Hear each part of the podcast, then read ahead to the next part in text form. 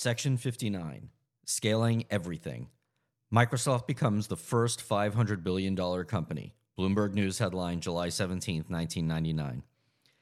Interestingly, our newly minted enterprise customers grew frustrated with Microsoft's readiness as an enterprise partner. When an enterprise customer is frustrated, they describe the company as a vendor rather than a partner. A vendor is what we used to be, or so we thought. We had to up our game. Customers were sitting on a mismatched pile of software from Microsoft, some of which was, by all accounts, being ignored by us in the product groups. There were A T Ms running O S two, which we long ago turned over to I B M. Banks in Europe were running Word and Excel on O S two, which was made essentially as a one-off. One of the leading business magazines had a publishing system that used Word two and Windows three point oh from the early nineteen nineties. That was eight years ago, an infinity in software years. We had moved on from those products. Our customers had not. Business is business, and Microsoft needed to change. Well, it took us more than a year of meetings. In two thousand two, we finally announced a support lifecycle policy. To much press and customer outreach, we announced that Microsoft products would now have a minimum of five years of support. In the Microsoft blog post describing the new policy, the C V P of Product Support Services, Lori Moore, email Lori M., explained that we worked closely with customers, businesses, industry partners, leading analysts, and research firms. Noticeably absent from that were the product groups that would be on the hook to deliver bug fixes and updates to customers covered by software assurance as part of this new policy. The online version includes a support slide roadmap from nineteen ninety-eight through two thousand six, showing how products are supported. It should be no surprise that Microsoft's fully distributed and powered product groups interpreted this new policy with differing levels of enthusiasm. Did it apply retroactively? What about products designed for consumers?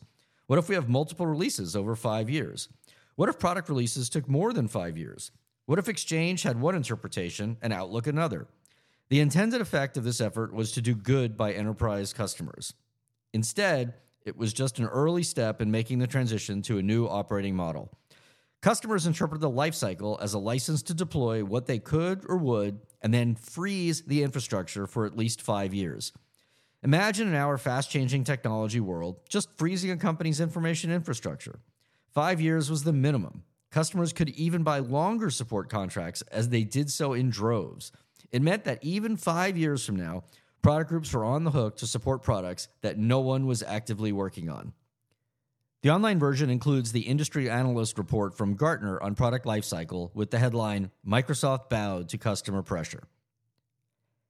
That said, in the Office team, we created a team that grew significantly over time, consisting of full-time engineers dedicated to what we termed sustaining engineering. The team, Microsoft Office Sustaining Engineering, or MOSE, originally envisioned by Excel test manager Carl Tostevin, email Carl T., and then led for many years by former Word test manager Gene Sheldon, email Gene S., prided itself on being a direct connection to enterprise customers.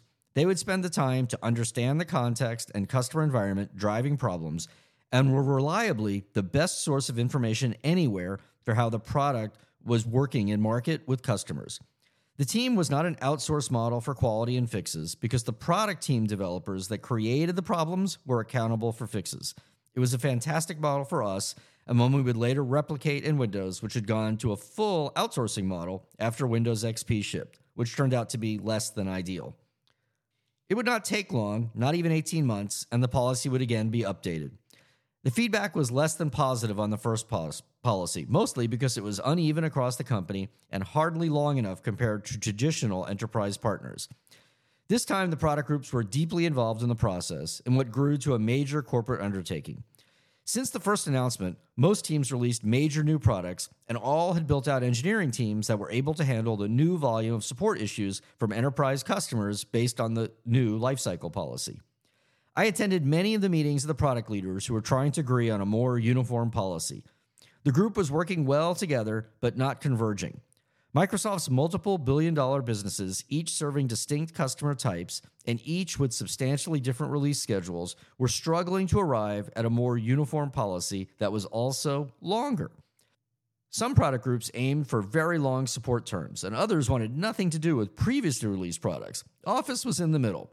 The position intended depended entirely on the primary buyer, such as I T professionals, O E Ms, or general corporate buyers. In a moment of frustration for how long this was dragging out, I, probably the most senior product group person in the room, suggested with some force that we should all settle on a ten-year support offering. This would make customers very happy and put the issue to rest. Our competition, such as I B M, supported products for decades. How much support would customers really expect nine or ten years from now for a product long forgotten? What a huge mistake I made. In hindsight, I was intoxicated with the idea of making sure the field, and Steve Ballmer, knew that we got it in the product groups, and also overconfident with the idea we could execute on such a commitment. I really can't believe I thought this was a good idea, not only for Microsoft, but for customers to rely on it. Think of all that changed in the ten years prior, or all that would change from two thousand to two thousand ten, especially considering how most customers were still far away from deploying email and even the internet. Yet Steve Ballmer and the field support and sales teams were incredibly happy and thankful for the teamwork and support from the product groups it took to make this updated policy a reality. Ten years. You could feel the bubbles and froth everywhere as the end of the millennium approached in the fall of nineteen ninety-nine. Microsoft was in the midst of an all-out frenzy of activity. First and foremost, the company's main business drivers were firing on all cylinders. Combined, Windows and Office were on a pace for almost eighteen billion dollars in revenue and enormously profitable. Microsoft was growing at a rate of nearly thirty percent per year in revenue and would end the year with over twenty billion dollars in cash on hand. Truly unfathomable numbers. Wall Street responded with an unheard-of market valuation of over six hundred billion dollars and has a position one of the, if not the, world's largest and most successful companies.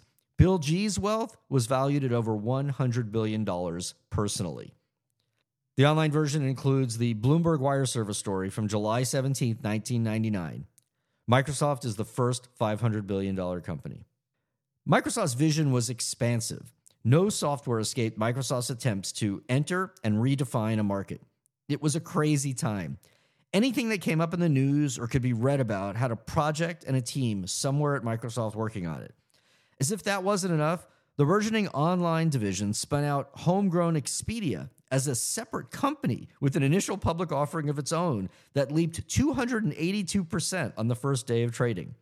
Microsoft acquired LinkExchange for two hundred fifty million dollars to bolster online advertising. The Applications and Tools Group, of which Office was a part, acquired Seattle neighbor Visio, makers of, makers of business drawing applications, for one point five billion dollars, making the previously huge Vermeer acquisition look trivial. When we weren't making money, we were spending it. New buildings are going up, morale events, offsites, and endless ship meals for all those late products were getting more elaborate. Unopened P Cs sat in hallways waiting for new hires to show up. Servers piled up in our ever-expanding online data centers waiting to be racked and stacked. The focus of the enterprise was paying off handsomely, and we were in the middle of a profitable and maturing P C era. Growth in units and revenue for Windows and Office were not slowing, but the revenue growth outside of those was increasing even faster. Bill Gee recognized this, and in the early fall nineteen ninety-nine, authored a widely distributed memo with the priorities for the following year. Windows two thousand was the priority, and it was going to ship real soon. It shipped to customers six months later. The other priority was what Bill was referring to as software as a service. In September nineteen ninety-nine email to all employees with the subject, Changing the World Together, Bill wrote, "The other very significant focus for us in the years ahead will be providing software as a service. This won't in any way change our commitment to the P C, but adding to that focus, we will be developing exciting new technologies to provide software as a service across a range of devices in the enterprise, to small business, and to customers. The goal is to maximize simplicity, flexibility, manageability, and responsiveness to customer needs and interests. Software as a service reflects a fundamental change in the way we will be designing, integrating, deploying, licensing, and supporting technologies, so there's lots of exciting work ahead." In terms of history, while I B M leased software for years, the phrase was first used by Bill Gee in reference to the company strategy and quickly followed up by articles describing this across major news outlets. Instead of software as a service, Silicon Valley was using the phrase application service provider or on-demand software. It was not lost on me that Bill's memo did not mention Office. Office was fading into the background as senior executive leadership was increasingly formed from Windows and server alumni. In a big company, when the most profitable and highest revenue team doesn't get a shout-out, people notice. The team noticed. I do not think the omission was intentional, but rather a byproduct of where he was focused and was spending time. The early projects for software as service were incubated by a cross-section of systems and online services, senior architects, and engineers. Across the company, we had countless offsites, meetings, memos, slide decks, and more, working to develop a plan, all while the Office team was busy planning and executing a new release of Office, while most of the company was just finishing releases. In many ways, the first software as a service efforts followed the Innovator's Dilemma playbook by not sharing connections to the main product groups. For a time being, these incubations were under the radar, but that would change soon enough. Microsoft couldn't help itself. Notably absent from the flurry of activity were competitive concerns. Microsoft appeared to have won the battles that just a couple of years earlier seemed existential. The internet did not end up dominating Microsoft's traditional businesses, but rather Microsoft's traditional businesses morphed into internet businesses. Wall Street certainly thought so. Windows laptops became the preferred gateway to the internet for consumers, with America Online purchasing Netscape for four point two billion dollars on the heels of poorly received products such as Netscape four compared to a winning Microsoft Internet Explorer four. Windows N T servers, eventually updated to Windows two thousand, were becoming a corporate standard. Nobody else was making much of a dent in the Office business, not Office competitors, Java, components, or in the browser space. Sun even acquired a clone of Office, a Win thirty-two suite of desktop apps, and then subsequently made it available for free. And yet even that was not having an impact. The antitrust case continued, but day to day, this was a matter for the legal team and not the product groups. The business press heralded Microsoft's success as one of the great turnarounds of business history, a pivot, as Microsoft pivoted to an internet focus. One layer below all of this was a significantly different story. Microsoft's success in transitioning to internet technologies was financially successful, but strategically weak. Microsoft lost the mindshare of developers. While Windows was a great place to run a browser, it was no longer the preferred platform for writing new software. Microsoft was using many internet standards, such as H T M L and H T T P, but our influence on those standards was minimal. It is abundantly clear today, as I write this, that the decline of relevance of Win thirty-two as a developer strategy began as early in the two thousands. Except for the big software companies like Adobe and Autodesk and the vast array of line of business client-server applications written by in-house I T, there just weren't any new and exciting applications written for Windows. Windows Server was new, but again, never really saw a level of investment in unique apps on par with expectations, especially compared to the internet. The most exciting developments going on were browsers, web servers, and software built on those, and there was little at all specific to Windows. It was just that at the time, and for the next five years or so, most everyone happened to run Windows and Windows Server, giving the appearance of a vibrant Windows ecosystem. There's a subtle but important difference between success and relevancy in the technology world. Windows Server was great for sharing files and printers inside the confines of a company. But the product was failing in the world of websites and hosted services, even with significant marketing and programmatic support. Today, we call this cloud computing, but back then we called it A S Ps or I S Ps, internet service providers, or just hosters. The challenges didn't stop with the operating system. The server programming models used on any of the exciting new consumer web services were not using Windows. Our own Hotmail continued to resist the Windows platform. Even among the very best enterprise customers, Windows servers were mostly used internally, and Linux, a free implementation of the Unix operating system from another era, was the preferred operating system for corporate internet sites, especially commerce and commercial sites. There were strong technical and architectural reasons, limitations, and costs associated with Windows that facilitated the rise of Linux. Microsoft's existing business made it impossible to compete with free without taking a major hit to revenue, or so the logic went. M S N, short for the Microsoft Network, a collection of web-based information services emanating from Red West, the Redmond West campus, was front and center of the industry, but the financial losses kept mounting with no end in sight. In this sense, Microsoft was consistent with the rest of the internet world. Internet competitors weren't making a lot of money, especially in comparison to Windows Server and Office.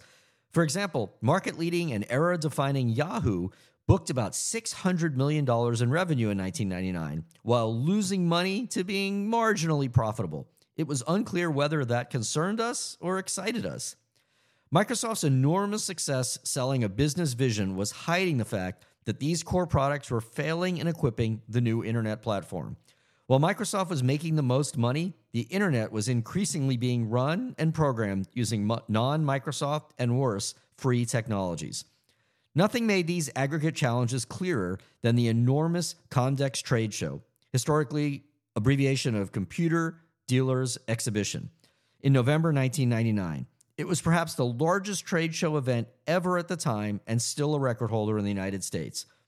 The show had come a long way since the halt and catch fire era just fifteen years earlier.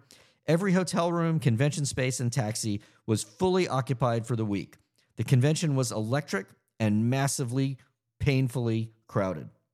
A funny thing happened as over two hundred twenty thousand people made their way there that year. P Cs became irrelevant.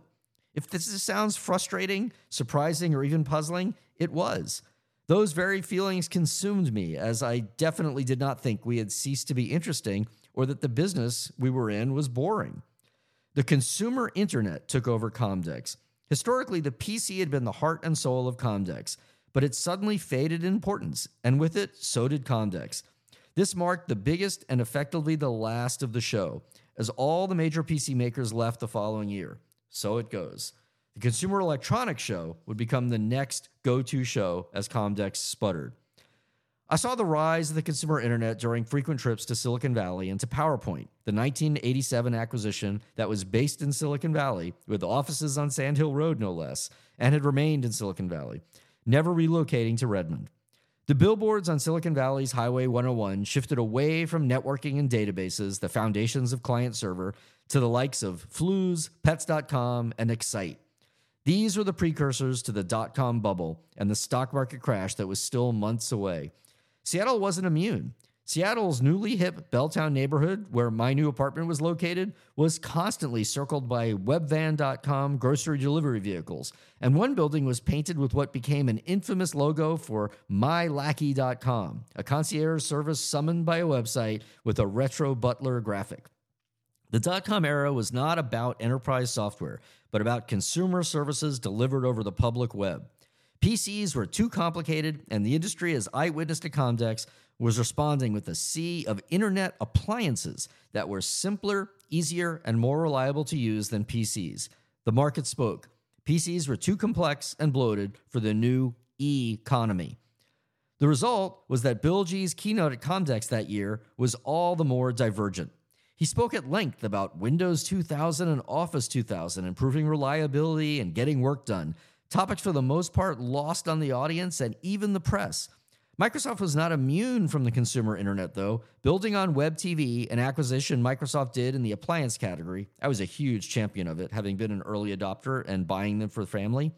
Microsoft introduced M S N Companion, an internet appliance for connecting to the internet over a phone line, much like the dozens of devices on the trade show floor. The device ran Windows C E, a sixteen-bit version of Windows that was about to become legacy code that ran on microprocessors from ARM. Compaq, eMachines, and others manufactured these devices, licensing the software from Microsoft in a business model and code base that presaged how Microsoft would enter the mobile phone business. These non-P C devices, as we called them, were big news. M S N Companion came from the online services division. Microsoft historically two cultures of apps and systems spawned a third, online services, Microsoft's foray into the consumer internet. As if to further emphasize the cultural divide, the online groups were located in a new campus, Red West, about a mile down the street from the main campus.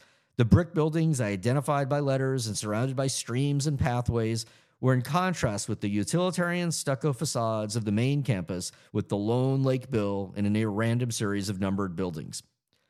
The online version includes some images of the M S N Companion products. The online world was indeed a new culture, even though so many of the team came from apps and systems. There was arguably a degree of superiority emanating from Red West, or perhaps inferiority from the main campus. Everything seemed more exciting. Everything seemed more relatable to friends and family. Celebrities routinely visited Red West, and these visits were dutifully recovered in the Micronews, the employee newsletter that eventually became an online intranet site. Red West was to old-timers everything that the previous consumer division hoped to be, but instead of C D ROMs, it was websites. No surprise, the P C presence at Comdex was brutal.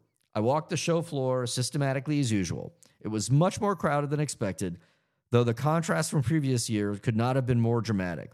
The effort to equip booths with Windows two thousand ready signage was hopeless because the booths running Windows were on variants of Windows ninety-five for compatibility or simply because of laziness, as the much beefier Windows two thousand was still in pre-release and had been under development for so long, most stopped paying attention. In fairness, Windows two thousand was not aimed at consumers, but at businesses, a necessary narrowing of focus due to the consumer hardware ecosystem that remained unsupported. Productivity tools such as printers were repurposed to show printing photos or C D labels. Email was shown, but only when running on new internet appliances. Even digital signs that used to be PowerPoint running in loops were replaced by a new favorite gadget, digital picture frames, all running Linux and the latest ones natively connected to the internet. Back in Redmond, after Comdex, Microsoft was better able to compartmentalize the ongoing challenges. External stimuli can be disorienting if you're a giant, successful company that has successfully transitioned to a new era. At least that's what the press was telling us, and we believe them. A favorite saying of mine is from Hemingway's The Sun Also Rises. How did you go bankrupt? Two ways: gradually and then suddenly. This is how technology change, or bankruptcy, or disruption happens to the successful. At first, changes take place slowly and mostly go unnoticed. In reality, they don't go unnoticed, but rather they seem insignificant, especially in a large company where there's always someone shouting or emailing that the sky is falling. To paraphrase a line from the nineteen eighty-four film The Adventures of Buckaroo Banzai, no matter what happens, someone always said it would. It seemed there were quite a few people readying themselves to be able to say, "I told you so." Memos were flying around, and choice quotes from Innovator's Dilemma made their way into every slide deck. Every week, someone would pull something out of their sent items folder to remind others of their predictive wisdom. Then, much further out in time than anyone thought, the accumulation of these small, unnoticed changes pile up and compound into huge, seemingly unstoppable waves. When faced with these small changes, the natural reaction is to look inward, brushing them off as small and insignificant. There's always plenty to do, and usually that seems really important, and customers are demanding it. The outside world is shut out, and the focus turns to self-determined goals and activities. You enter a bubble. It is a really big five hundred billion dollars bubble, but a bubble. I constantly worried about the increasing distance between what we were doing and what seemed interesting to the world beyond Microsoft and business customers. For us, it was the constant drumbeat of enterprise customers that was difficult to match. Microsoft expanded to tens of thousands of enterprise sales and support personnel in a strong, aggressive, and empowered field organization, a number that greatly outnumbered the product team. On the Office team, about two hundred people were in the position to interact effectively with sales and customers. But they were busy designing, building, and marketing Office, and customer demands greatly exceeded our capacity to interact. It is a cliche to read business books and hear success stories about product teams that got close to customers. I dove headfirst into every book I could find on learning from customers, from In Search of Excellence and Crossing the Chasm to books about customer-obsessed companies like Walmart and General Electric. I quickly learned that those were almost always stories that did not have a natural analog with Microsoft products. Our products were complicated, like I B M or G E products, but they were used directly and differently by hundreds of millions of people. Even if a large company used Office, within the company, Office was used as though each customer was unique. The challenge we faced was that systems approach much more closely resembled that of I B M or the G E model of listening to customers, and the field loved that. While each M R I machine from G E might be used and configured differently, there are only thousands of them in the United States. Each email server installation of Exchange had many unique elements, but there were only hundreds of them at the time. Product groups like Exchange were the same size or bigger than Office, but could easily develop high-touch relationships with the largest customers, and further support those with dedicated field support being built up around the world. Even Windows had a level of indirection in that, by and large, the view being close to customers from the Windows team meant being close to the ten major computer makers, not hundreds of millions of new P C buyers. The P C makers even handled the cost burden of offering support for Windows end users. By contrast, Office was not only unique at the company level, but each company might have dozens of configurations, plus each individual might have a different type of P C and certainly might have different software, printers, or other peripherals. It was the use cases that grew rapidly. Companies generally converged on best practices for using and managing servers, but when it came to Office, diversity was the rule and hands-off was the company support policy. That was our strength. The Office team embraced that. The rest of Microsoft, especially field sales and server products, did not see the same things the same way as we did.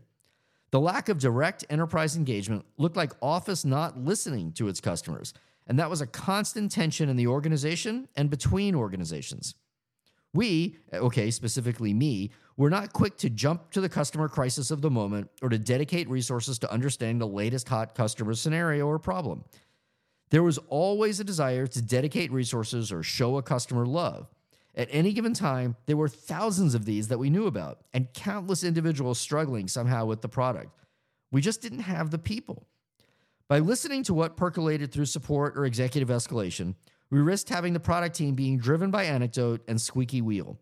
Customers and partners were rewarded if they escalated, no matter what connection they would use. Every time Steve B or a senior exec returned from visits with the field, the escalations would follow. I always knew who was visiting customers as a trail of emails would land in my inbox. Office continued to maintain the highest satisfaction ratings among products and among product development teams, a fact I resorted to sharing. The brand Office consistently stood for ease of use in the eyes of customers. We continued to win head-to-head reviews. The Office Advisory Council, O A C, was our key enterprise customer learning tool, and our O A C members loved the depth of engagement. Becoming an enterprise company was a journey. In the late nineteen nineties, the enterprise companies were Netscape, I B M, Oracle, Sun, H P, and S A P, and in Japan, companies like Fujitsu, N E C, and Hitachi ruled the landscape. Wall Street made up fun names for these groups. Noise referred to the U S companies Netscape, Oracle, I B M, Sun, and everybody else. The Japanese tech industry referred to F N H for Fujitsu, N E C, and Hitachi. Take that, Fang. Microsoft was not a consumer company, but more of a vendor to enterprise companies than a partner, especially Office. In a sense, Office became part of the enterprise fabric or infrastructure, but not part of the enterprise decision-making process. One view was that we were not invested in the dialogue. We were, though not with every customer, and that was the problem. Another view, and what I believed, was that the dialogue was about server infrastructure and Office was personal productivity. The I T world was about servers, just as they were about mainframes. They viewed the desktop as far less strategic. Servers were strategic buys. Office was a must-have, but also a transactional purchase, except for Outlook, which was strongly connected to Exchange Server. I T provided email as a service to employees, so it was held in high strategic regard. The question was whether my view was limiting, convenient, or expansive. Starting with Y two K planning in early nineteen ninety-nine, the company-wide efforts on building enterprise trust dramatically increased. The company was rapidly shifting.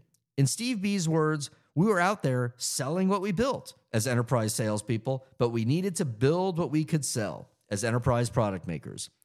With Steve B's appointment to C E O in two thousand, Microsoft was, as he said, all in on enterprise customers. Bill G was completely and deeply engaged in the design of future products as Chief Software Architect, his newly created title. Our company-wide processes from planning to budgeting and especially marketing changed dramatically with the shift to enterprise leadership. Steve V was the sales leader, and that permeated company operations. The implications were broad. Aside from choosing features that enterprise customers valued, several separate yet significant enterprise-led initiatives were in flight, and each required cross-company product team collaboration and connection to global sales and support teams. While any might have taken place before, and many did, With Steve B as C E O, these had sales, urgency, and top-down processes. I could see in all the communications an element of as chartered by Steve B, or we committed to get back to Steve B in one hundred twenty days as, let's say, reinforcement. Taken together, they presented an opportunity for Office and me personally to be seen as an equal partner to enterprise customers along with server teams. These initiatives included getting ready for the changeover to Y two K, improving P C security, privacy, viruses, malware, crashes, and reliability, and the previously described support policy.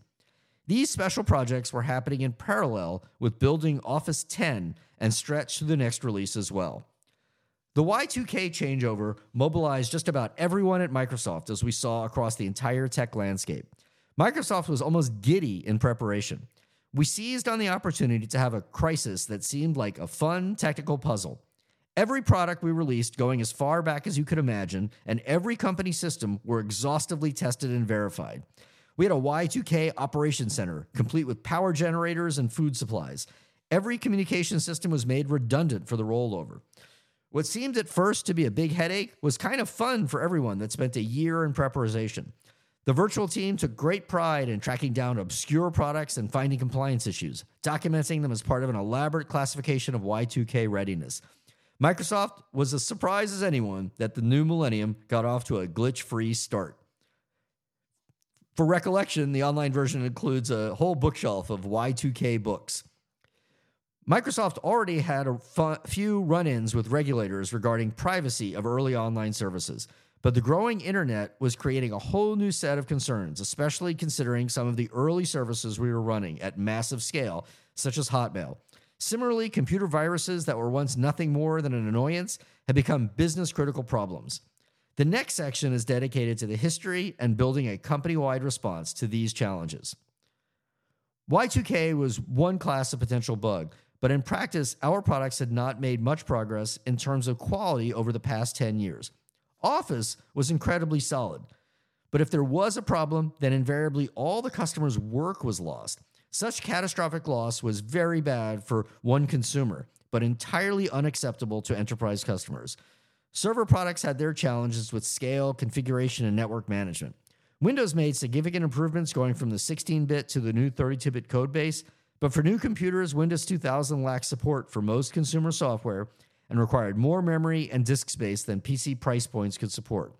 In a follow-on section, the innovations Microsoft introduced that radically changed not just our products, but how developers thought of using the internet to improve software quality and reliability will be detailed.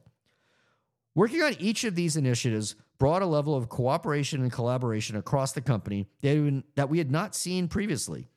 Soon we were sharing best practices and thinking more broadly about how to be proper engineers more than hackers.